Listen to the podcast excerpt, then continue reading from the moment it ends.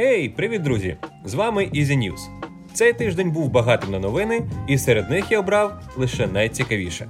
Тож поговоримо про наступне: перший робочий політ корабля Crew Dragon до міжнародної космічної станції. Huawei продав бренд Honor. Oppo показали смартфон, що розтягується, та нові окуляри доданої реальності. Відеодзвінки в піжамі, рейтинг пісень від Shazam, Apple Music Awards та новини кіно і серіалів. Пізньої ночі 16 листопада компанія SpaceX та космічне агентство NASA здійснили запуск ракети Falcon 9 з кораблем Crew Dragon та першою оперативною місією екіпажу Crew 1 на міжнародну космічну станцію. Власне, місія Crew 1 – це початок переходу корабля Crew Dragon з фази досліджень до планових регулярних польотів. А це вже нова сторінка у світі космонавтики. Екіпаж складається з трьох астронавтів НАСА і одного астронавта з Японії. Політ тривав 27 годин, після чого успішно пройшло стикування з міжнародною космічною станцією. Місія Crew 1 триватиме 180 діб. Компанія Huawei продала дочірній бренд бюджетних смартфонів Honor, і це вже офіційно. Продаж був зумовлений санкціями і тиском зі сторони США, що не дають компанії досягнути своїх колишніх успіхів. Новим власником стане консорціум Shenzhen Jixi New Information Technology. Після завершення угоди Huawei не матиме жодної акції Honor. За даними Reuters, вартість угоди близько 15 мільярдів доларів. А з 23 листопада і цілий тиждень триватиме найголовніший розпродаж року чорна ніжнятниця, гори товарів різних категорій за казковими знижками. Кількість товару обмежена, тому не прогав свій шанс і реєструйся у формі на Allo.ua. Компанія Oppo на своєму івенті InnoDay продемонструвала смартфон Oppo X2021, екран якого розтягується.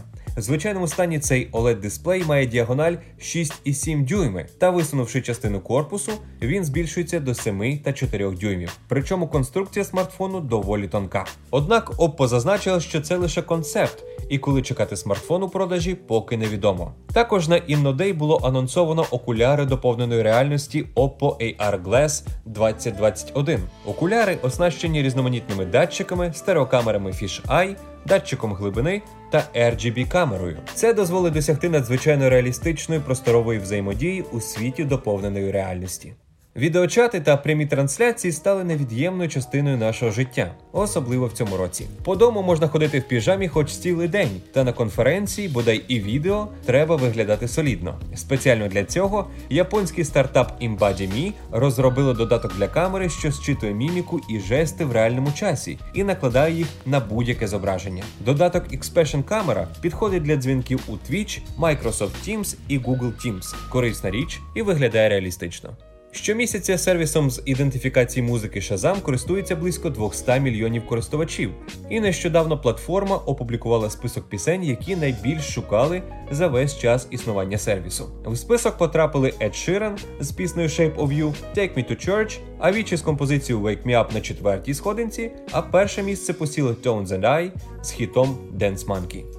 І в продовження музичної тематики Apple оголосила результати щорічної премії Apple Music Awards. Минулого року Білі Айліш перемогла одразу в трьох номінаціях, а пісня Old Town Road репера Lil Nas X стала піснею року.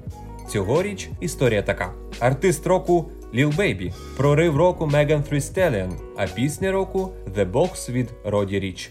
І до новин кіно та серіалів.